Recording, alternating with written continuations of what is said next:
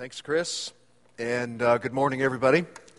One of our values as a church is to bend toward the generation behind us. And this morning, a couple opportunities to do that in ministry throughout the summer as we uh, minister to kids and we have lots, as uh, Jennifer said, you saw up there, lots of different opportunities for you to take on as much as you want. You can take on uh, two months worth of the summer or two weeks, depending on your schedule and availability. But we have lots of ways to serve our kids, and we're really looking for uh, all, all, hands on deck to help us, even if you've just uh, signed up for a couple Sundays. And then this foster care opportunity. Over 100 kids in our valley part of the foster care system, and this county is desperately underserved when it comes to foster care. So, man, just some great opportunities to make a difference. I hope that uh, you'll latch on to at least one of these opportunities and make it part of uh, what you're doing to uh, help the glory of God fill this valley like the waters fill the sea. It's part of our vision to reverberate in this valley and to bring common grace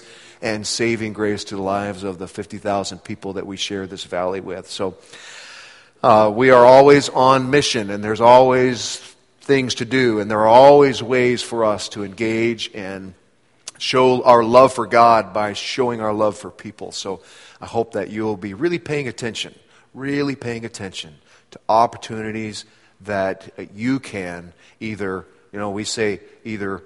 Uh, scratch an itch or fill a niche. Maybe you've got a unique talent you want to use, that's fill a niche. But sometimes what we just need is you to scratch an itch, and anybody can do that, you know.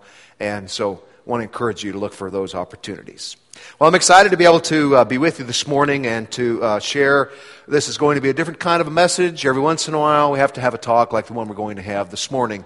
And uh, it's just a little bit different. And it's going to require a lot of focused attention on your part and on my part. So we're going to get right with it. We're in the middle of a series called uh, Yeah, But, and talking about some controversial things because Yeah, But is about uh, uh, those times when you like Jesus, or for those people who like Jesus but still have questions. Uh, and the purpose of these four Sundays is to help people in this category. You like Jesus, you like his teachings, you think he's, you know, he's okay but you've got these other things that go along with him that you don't think are okay. They bother you. Uh, last week we talked about Christians are hypocrites. And uh, that that's some baggage that some people say, I like Jesus, but Christians are hypocrites. We talked about that last week. If you were here, you remember. Hopefully, if you weren't here, you can always get that on, your, on the Trinity app or look it up online if you want to hear a little bit about that. Uh, next week, we're going to talk about the relationship between the Bible and science. I like Jesus, but man, I like science too, and I don't see how those two things go together. We're going to talk about that. But today, we're going to talk about Jesus and the Bible. Jesus and the Bible, because as you might suspect, if you like Jesus, pretty soon you're going to have to grapple with the fact that Jesus liked the Bible. Jesus liked the Bible. Now, he didn't have the whole Bible, but he did have the the whole, what we call the Old Testament. Jesus had the whole Old Testament, and it was the centerpiece of Jewish life and worship 2,000 years ago. And uh, Jesus clearly liked the Old Testament. He uh, quoted it frequently, he taught from it, he used it to prove arguments and make points he, his ministry and his teachings are all just saturated, soaked with the Old Testament. And uh, Jesus clearly believed the Old Testament. He clearly believed it, and he held it in high regard. And, and he took it seriously. So you've got Jesus, he loves the Old Testament. And then as for the New Testament, uh, it came into existence in the decades after Jesus' ministry. Just in the decades after Jesus' ministry, as the people who knew Jesus, began to write down what the, the, things that he had said and done. They began to write those things down. These people who had hung with Jesus at, at a certain point began to record uh, what, what he had said and done. And it's actually because of them that we know about Jesus and the movement that he, that he started. So if you like Jesus, uh, the very fact that you can like Jesus, you owe to these people who wrote down the things that Jesus said and did. Otherwise, you wouldn't know anything about Jesus. So you actually owe something to this thing called the New Testament too, because it's the very means by which we know anything about Jesus. And so it's just hard to get around it. If you like Jesus, Old Testament and New Testament, if you like Jesus, at some point you're going to have to make peace with those two with those two units of this book that together we call the Bible. Because this book is so important to knowing who Jesus is and, and uh, knowing what, what he appreciated. So at some point, if you take Jesus seriously, you're going to have to take the Bible seriously too. And that might bother you. That might bother you because when I talk to people, uh, it, it, there are parts of the Bible, there are things about the Bible that bother them. And I think there are basically three that we're going to try to touch on this morning. Uh, first of all, people are bothered by how we got our Bible. That bothers people. Second thing is uh, not how we got our Bible, but what it says. And the third thing that bothers people is what it means by what it says. And so I want to talk about each of those three things, and that's going to take us really getting on it this morning.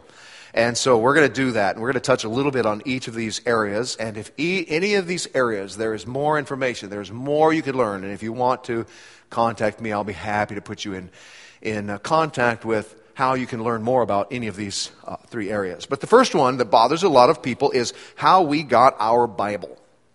How we got our Bible. Thanks. There, there's one thread that's going to run through a lot of our conversations this morning, and that is a lot of the uh, how, how honest, how dishonest a lot of critics are in representing some of these things we're going to talk about this morning. Very dishonest.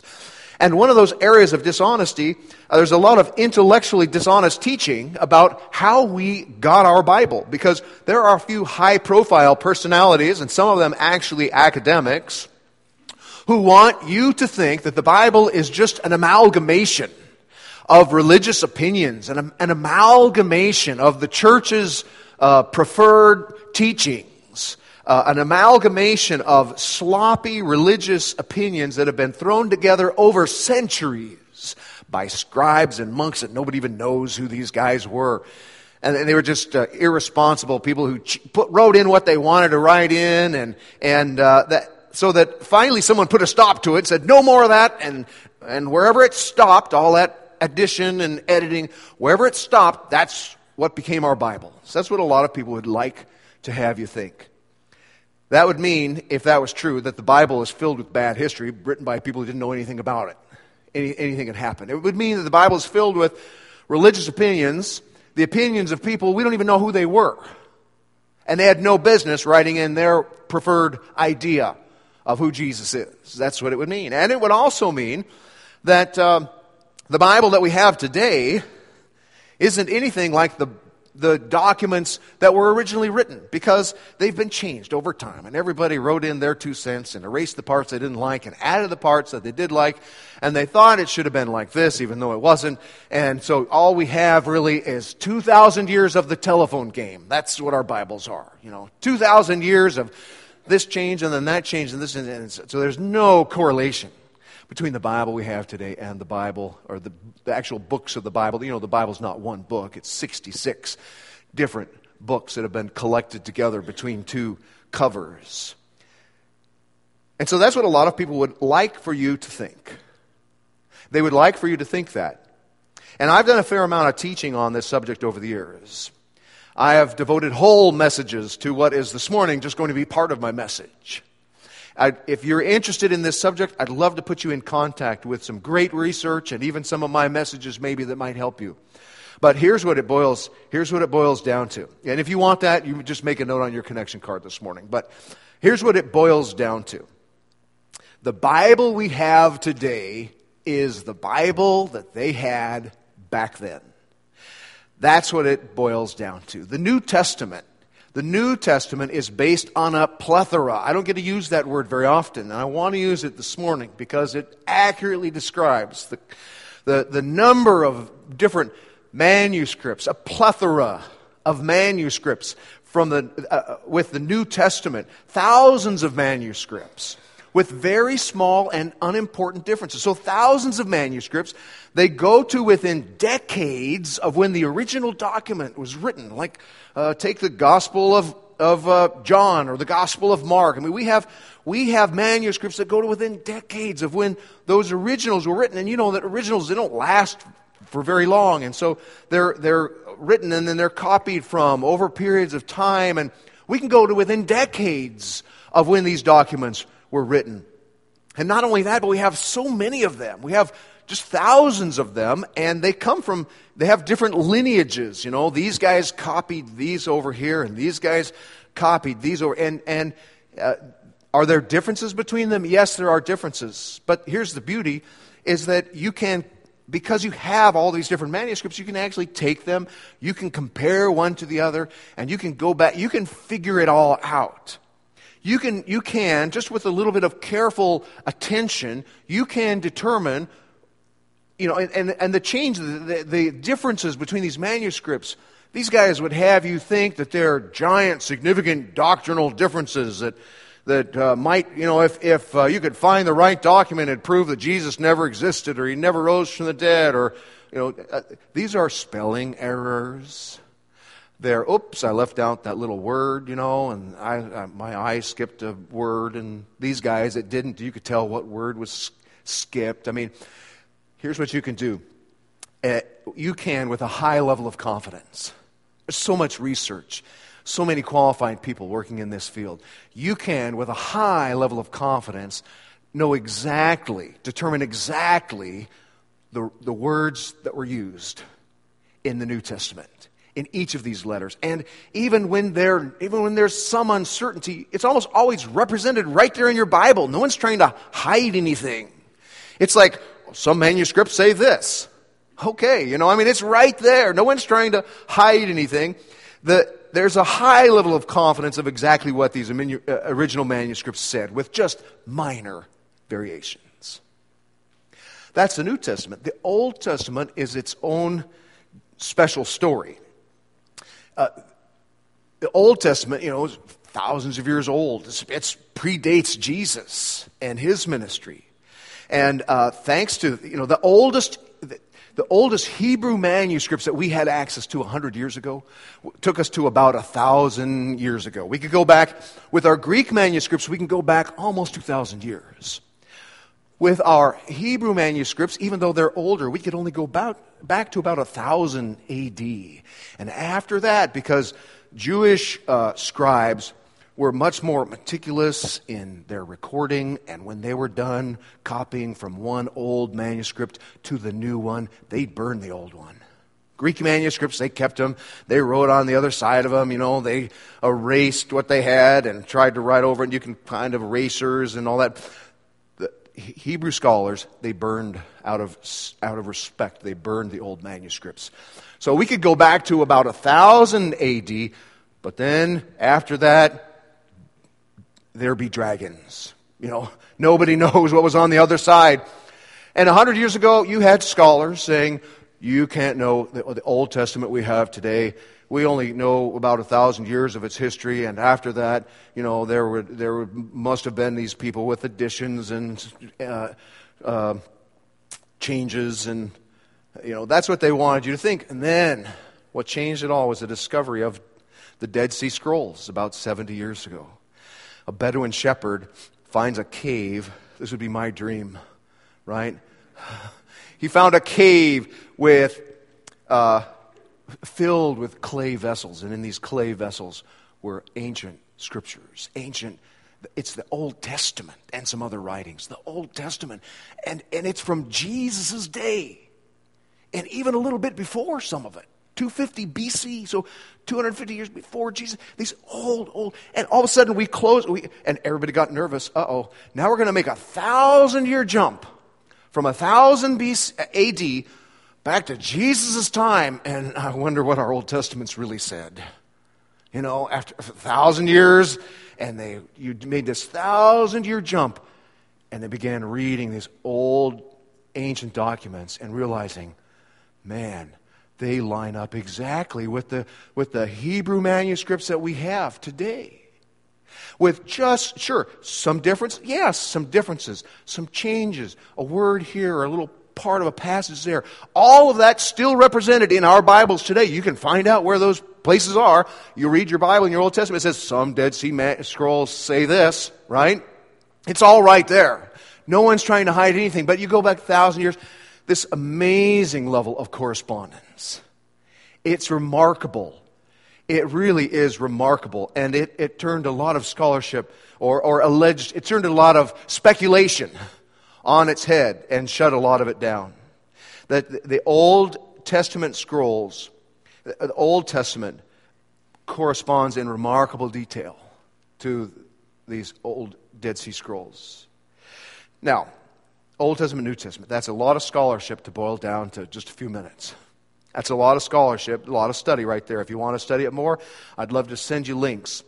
It's very helpful, it's very faith affirming, it is great academic research. There are some of the best minds out there who are working on these subjects. It's really remarkable. And, and so, here's what it boils down to you may not like what the Bible says, but that it says it, and that it said it back then, is not in dispute. It's not in dispute. Anyone who says otherwise is either number one, they don't know what they're talking about. Number two, they're being dishonest. They're exaggerating. Or number three, they're using scholarship that's at least 100 years old what the Bible says is not really in dispute. So here's what that means this is the, whatever else you think of it, it is the, an accurate copy of a very ancient book, a bunch of very ancient books. It is an accurate copy. The Old Testament, the old when you read the Old Testament, you're reading something that is over 2000 years old and accurately reproduced for you in your own language over 2,000 years old. It all predates Jesus, most of it by centuries. Because by Jesus' time, they had already codified the Old Testament. They already called it by its three parts. You can see Jesus call the Old Testament by the law and the prophets. They called it the law and the prophets and the writings. They already had it broken down into its parts by the time Jesus was alive. I mean, it is old, it is ancient, and you have it in your hands in your language an accurate, readable copy of some ancient, ancient writings. And your New Testament, I mean, wow, I mean, your New Testament, it's hot off the press.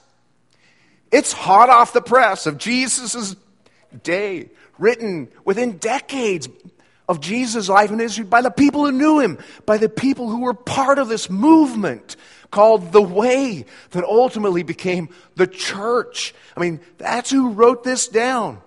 Handwritten eyewitness accounts by these people who were part of that. It's amazing.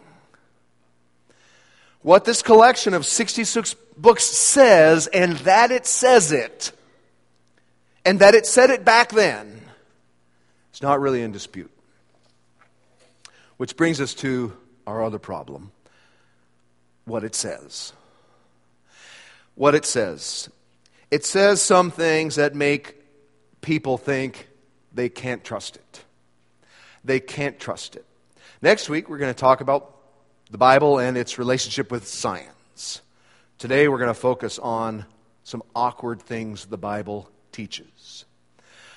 A big problem that a lot of people have today about the Bible is what it teaches. And you often hear two examples. I'm going to take just two examples. Uh, number one, the Bible's full of violence. And number two, the Bible approves of slavery. You hear both of those. And I think we ought to, I think sometimes even Jesus' fault, when you hear it, you're like, oh, I don't know exactly what to say about that.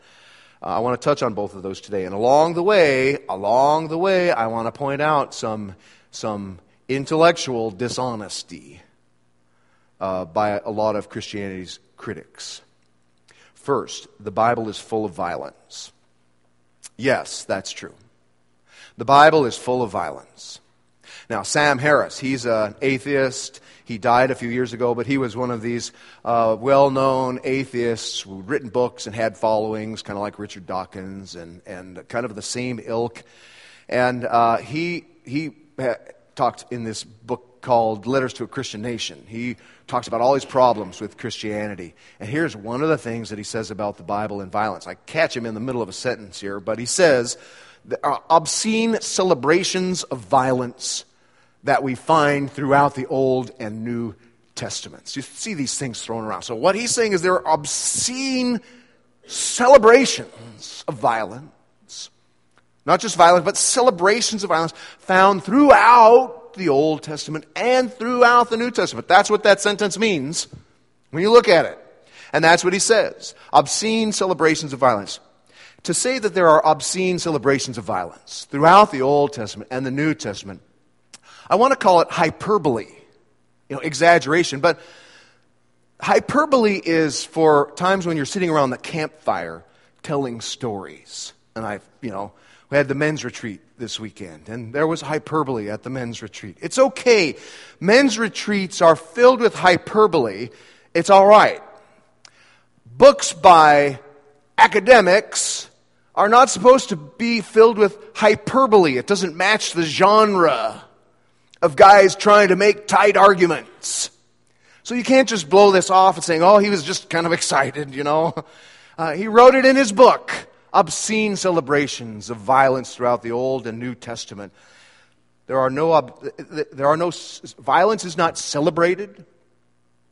And certainly, it's not celebrated throughout the Old Testament and throughout the New Testament. I can't even think of what he was talking about in the New Testament unless he's talking about when you get to maybe to the book of Revelation and God is judging the earth, which is going to happen someday. And it's not a celebration, it is a sober description. So I don't even know what he's talking about in most cases. It's just bogus. But there is some truth to his claim. It's not that, but there's some truth to his claim. The Bible is filled with violence. It's filled with stories of rape and murder and war, almost all, almost exclusively in the Old Testament. Now, not, that's not saying almost all the Old Testament, that's saying almost all of it, pretty much all of it is in the Old Testament. Uh, so the Bible's filled with violence. I don't know if you've noticed, but so is the Union Bulletin. Okay? The Union Bulletin is filled with stories of rape and murder and war. Just because something contains violence doesn't mean that endorses violence. Now, we're going to, that's not all I'm going to say, but let's just stop there. True, just because it contains descriptions of violence doesn't mean that it is endorsing violence. If you want to find violence throughout the Old Testament and anywhere in the New Testament, you'd have to say any description of violence is an endorsement. It's, it, uh, what, if you Google, if you Google the Bible and violence, one of the first things that will pop up is some kind of comparison that someone did a few years ago uh, comparing the references to violence in the Bible to references of violence in the Quran. All right? And uh, they concluded that Christianity is more violent than Islam because uh, the Bible contains more references to violence than the Quran. Well, that's not right because references to violence are not the same as endorsements of violence. I've never read the Quran. I don't know, and I should read the Quran and I should study it and get to know its contents more. I've never read it, so I can't say if it describes violence or endorses violence. And I'll tell you what, I'm not willing to look it up on the internet. Do you know why I'm not willing to look it up on the internet? Because the same misrepresentations of the Bible, the same sloppy academic assertions made about the Bible, I'm pretty sure they exist about the Quran too. So I'm not going to find my information on the internet about the Quran unless I find it from a credible source. So, so I'm not willing to say the. Uh, I don't know if Islam describes violence or endorses violence. Big subject in our culture right now. But here's what I can say. Just because the Bible describes more violence doesn't mean that it is a more violent faith or it's a violent faith in Islam. It's not. References to violence are not the same as endorsements to violence but there is a lot of violence in the Bible. Now, there are also some references to violence that trouble modern readers. Not just describing, but times when God seems to be commanding violence. There are times when God Himself, God Himself endorses uh, violence. He tells His people, Israel, now not the church, never the church, but yes, Israel, He does do this. He tells Israel to go to war, drive out their enemies, and destroy them. Now, this, if you want to talk about violence in the Old Testament, let's talk about this. Uh, this is the most grievous presence of violence in the Bible. When God tells his people, Israel, I'm giving you this land. Now, this is a unique time in Israel's history. He's giving them land uh, that he has promised them where he wants them to live, and he gives them permission to drive out the indigenous people who live there. He gives them permission to drive them out and, and uh, kill them. And mo- this is a lot of it's in the book of Joshua. So, what are you going to say about that, Brad? You know, what about that? God endorsed violence. Well, yes, it happened. God wanted it to happen. That's what I'd say. I'd say He's God. He had a plan. He's at work in the world. It's His world. And this is part of His plan. God is the giver and taker of life. It's His call. That's the first thing I'd say. And I know that wouldn't be satisfying. The next thing I say would be this one word context. Let's talk about context for a minute. Context when you read the Bible in context, both on the macro level, the whole story of the Bible, the, the story of God's work in the world and bringing salvation to the world, when you read the Bible in this in this macro level of context, what's happening in the scope of God, the history of God's working in the world, and then on the micro level, what's happening right there in this passage, you will not come to the same conclusion that, that critics want you to come to. Now, it's still violence, and God said, I want this to happen. But if you take it in context, you'll understand a number of things that are true. You'll understand, number, number one, that it's a rare event. This happened during a, a, a certain specific period of time in Israel's history, and that's it. A unique time in history. It does not run through the whole Old Testament. It was not a blank check for Israel. If you read the Bible in context, you know that God said, I promise Israel, I'm going to give you the land between here and here and here and here, and I'm going to help you clear it out. He did not say, I'm going to give you this, and then I just want you to keep going. Let's just see how big we can get. You know? Let's see if we can take over the world. No. God said, you can have it between here to here and here to here, and I'll help you get it. It's not a blank check. It's not a blank check, and it certainly does not include Christianity. It doesn't include Jesus. It doesn't include the church. It was a unique period of time for God to fulfill his promise to this nation as part of his working in the world. And uh, you'd also want to know, if you were looking at context, that the people God was displacing practiced incest and bestiality and child sacrifice. You'd also want to know, you'd also see from context that God had already given this nation, these people, these indigenous people, 400 years to clean up their act. 400 years for them to clean up their act. You would also discover that God saved people from that, from those, uh, from those indigenous peoples. God spared certain people who turned to Him. One of them was named Rahab. She was a prostitute. She was a prostitute. She sold her body for, for sex, to provide sex. That was her living. And as she reaches a point where she turns to God, the God of Israel, God spares her. Not only does God spare her, but if you read the Bible, you'll understand she became an ancestor of Jesus himself. Crazy. Context. Read the whole Bible and understand it. And then it, it, takes away so many of these objections. Now, I know that doesn't remove all your queasy feelings, context. You're like, well, still God did that.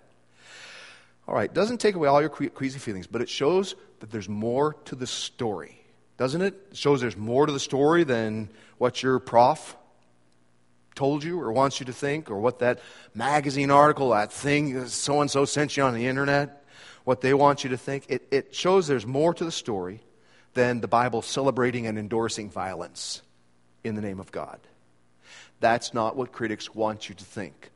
They want you to think the Bible encourages and endorses violence in the name of religion. They have an agenda. They want people to be afraid of religion. Exclusive opinions about God are why people get killed. That's what they want you to think. And Christianity is not any different than that. They want you to think the Bible endorses and encourages violence. It does not. It does not now we're not talking about things like self-defense and national policies and those kinds of things, you know, specifically, but we're talking about Christianity, following Jesus. So, is there violence in the Bible? Yes. Uh, just like there's violence in the news, the Bible records a lot of violence. Is there violence endorsed in the Bible? Yes, in a couple of circumstances. Very unique, very rare, unique moments in history that have been over for thousands of years. Don't apply to us. Don't give us any freedom to do the same things that they did. If you look up violence in the Bible on the internet, that's not what you're going to find. So, it's context. One simple rule of reading the Bible context. I'm going to give you another one in just a minute. So, that's one problem, violence in the Bible. Let's take the other problem, uh, and that is the Bible endorses slavery. So you read this periodically. Uh, the, the Bible endorses slavery. Now, there are regulations in the Old Testament that regulate uh, the treatment of slaves. And, uh, but you don't read any regulations against having them. And then in the New Testament, you read that uh, uh, slaves are to obey their masters, and you go like, "Yikes! What's up with this?" You know, the Bible not you know it's not criticizing slavery; it's saying slaves obey your masters. And and here's what you need to know about slavery. We're going to hit on this just briefly. The key word in this case is not culture, uh, is not is not context; it's culture. You also have to take into account culture when you read the Bible. And we, as 21st century Americans, when we hear the word slavery, we think Civil War. We think slavery in the United States as it's practiced up to the Civil War. We might think sex trafficking today. We might think about forced labor. But this is not what slavery was in the Old Testament culture. It's not what slavery was in first century Palestine. Uh, that's, not, that's not the same kind of slavery. Ironically, slavery practiced back then was more compassionate than it was practiced in America in the American, much of the American South 200 years ago. Americans, Americans practice what, what's called chattel slavery. That means your slave is your chattel, your property, where they uh, owned 100% of that person. The slavery that's, that we is in the first century is not chattel slavery. It's not an ownership of the whole person. Uh, when you read the word slave in the Bible, that's not what you're talking about. There wasn't a tremendous difference between being a slave and being a free person in those days. It was more of an economic status, and, a, and, a, and a, uh, it was more of an economic status than it was a level of freedom. You weren't owned by someone. Your, your, your skills and your productivity was owned, but you as a person were not owned. Slaves weren't segregated. They looked and dressed like other people. Uh, they could even work for their own freedom. They were not enslaved for life, usually, uh, maybe till their 30s, in some cases, into their 30s a little bit. But it wasn't the same kind of thing. They could work for their freedom. Uh, now, I'm not saying it was rosy to be a slave. Uh, they were at the low end of the uh, socioeconomic scale. And even though the Bible doesn't flat out condemn slavery, you also acknowledge it doesn't flat out condemn a lot of other things that were social ills of, of the day. What it does do is it speaks to a much bigger ethic that covers slavery and everything else because it teaches Jesus' followers to be compassionate and loving and forgiving and generous. It speaks of grace and mercy. So it addresses slavery not specifically, but on the larger level, so that ultimately it is because of Christianity that slavery began to uh, phase out in the, in the years after the uh, after the uh, growth of the church. And it is because of Christianity that slavery met its end in England. And it's ultimately because of Jesus' followers that slavery met its end in the United States. And we're going to talk about that in a couple weeks. Now, were there slave owners, Christian slave owners, who tried to cite the Bible as support? But yeah, yeah, but they did the same thing. They, they're guilty of the same things our critics are guilty of context and culture. So, uh, even though the Bible doesn't specifically call for the end of slavery, the slavery of the American South was not the same as the slavery of the Roman first century.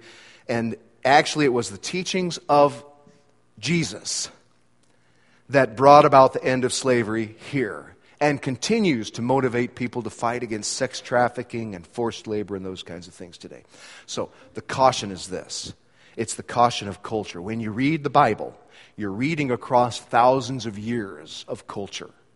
You're reading into ancient cultures. They're not exactly the same as ours. We need to remember that.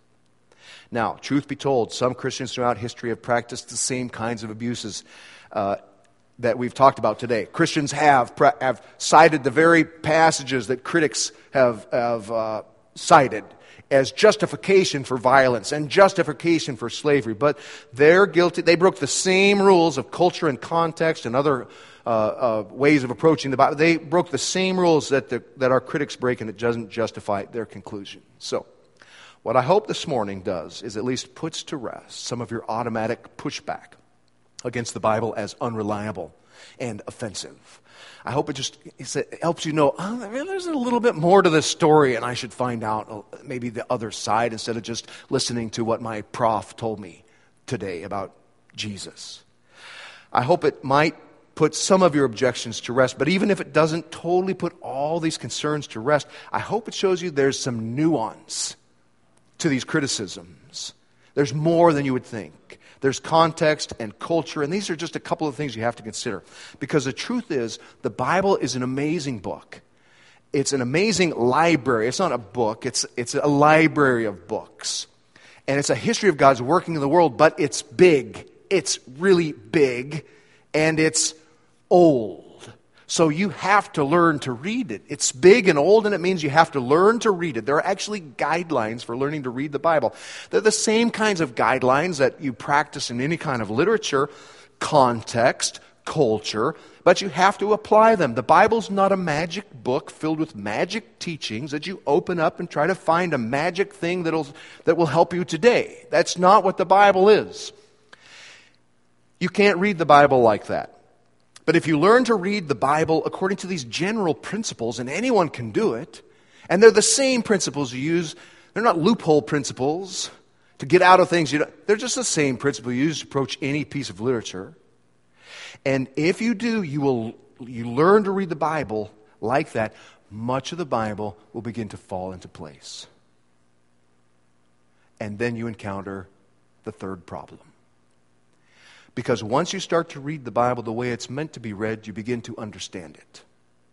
And once you begin to understand the Bible, it means you begin to understand the God that it points to and the Jesus it reveals. And once you begin to understand the God that it points to and the Jesus it reveals, you begin to understand that you and God don't see eye to eye on everything.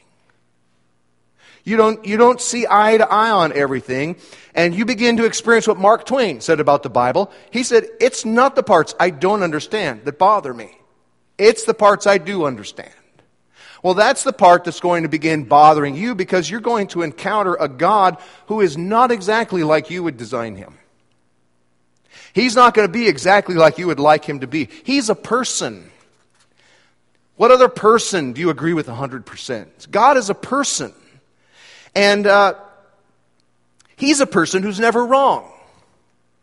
Unlike another person you might not agree with, and sometimes you think you're the right one, he's a person who's never wrong. It's like something I read this week on Twitter.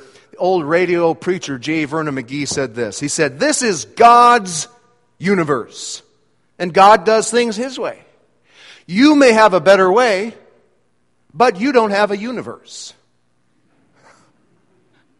He's right. You don't have a universe. God does. He's God. He's God. You don't get to decide. He gets to decide. And that's the rub of the Bible. It's not so much how we got it. It's not so much what it says. It's what it means for me. That it rubs against me. God as He is, even Jesus as He is, not exactly how I would design Him. And, who's supposed to adjust in that relationship? I am. And any real relationship requires adjustment. If you encounter the Bible, it's going to require your adjustment. And that's going to be the hard part. And here's what I'd say if you'll read the Bible in an honest and informed way, read it honestly, read it in an informed way, you'll be amazed at what it has to offer. You'll be amazed at the amazing God that it portrays. You'll be amazed at how perfectly Jesus fits and fulfills everything else in the Bible. Amazing. you'll begin to see that Jesus is the perfect completion and complement to everything else that the Bible is about. And you might actually like Jesus all the more for it and appreciate the fit between Jesus and the, the, the Bible that tells us about him and the Bible that he appreciated so much. So if you like Jesus, take another look the book that he liked so much. Take another look at the book that tells us what he was like and see if you don't begin to see what Jesus' followers have said for 2,000 years that the Bible is so full of truth and insight. It's such a living collection of truth. You might actually find that there's more to it than you might have thought. And that's the challenge I have for you this morning. Thanks. Let's pray. Father, my prayer is that you will continue to teach us as we look for truth. We want to know truth. And as we look for truth and as we seek you, I pray that you will teach us about what you're really like. And for the person here who's really trying to understand uh, more about the Bible so that they can uh, assess it and, and assess its relationship to the Jesus that they want to like, I pray that you'll help them, that you'll lead them. I pray that you will ultimately point them to the truth of Jesus and that we, you know, that we know the truth of Jesus and because of who Jesus is and how he regarded these writings that we have today, that uh, we also would see them in the same way that he did. Pray for the person here who's really wrestling with these things, that you'll lead them to truth through your Holy Spirit. And I pray for those of us, Jesus followers, that you'll strengthen our faith and also strengthen our ability to reflect uh, these truths to the people in our paths in this valley. We ask it in the name of Jesus. Amen.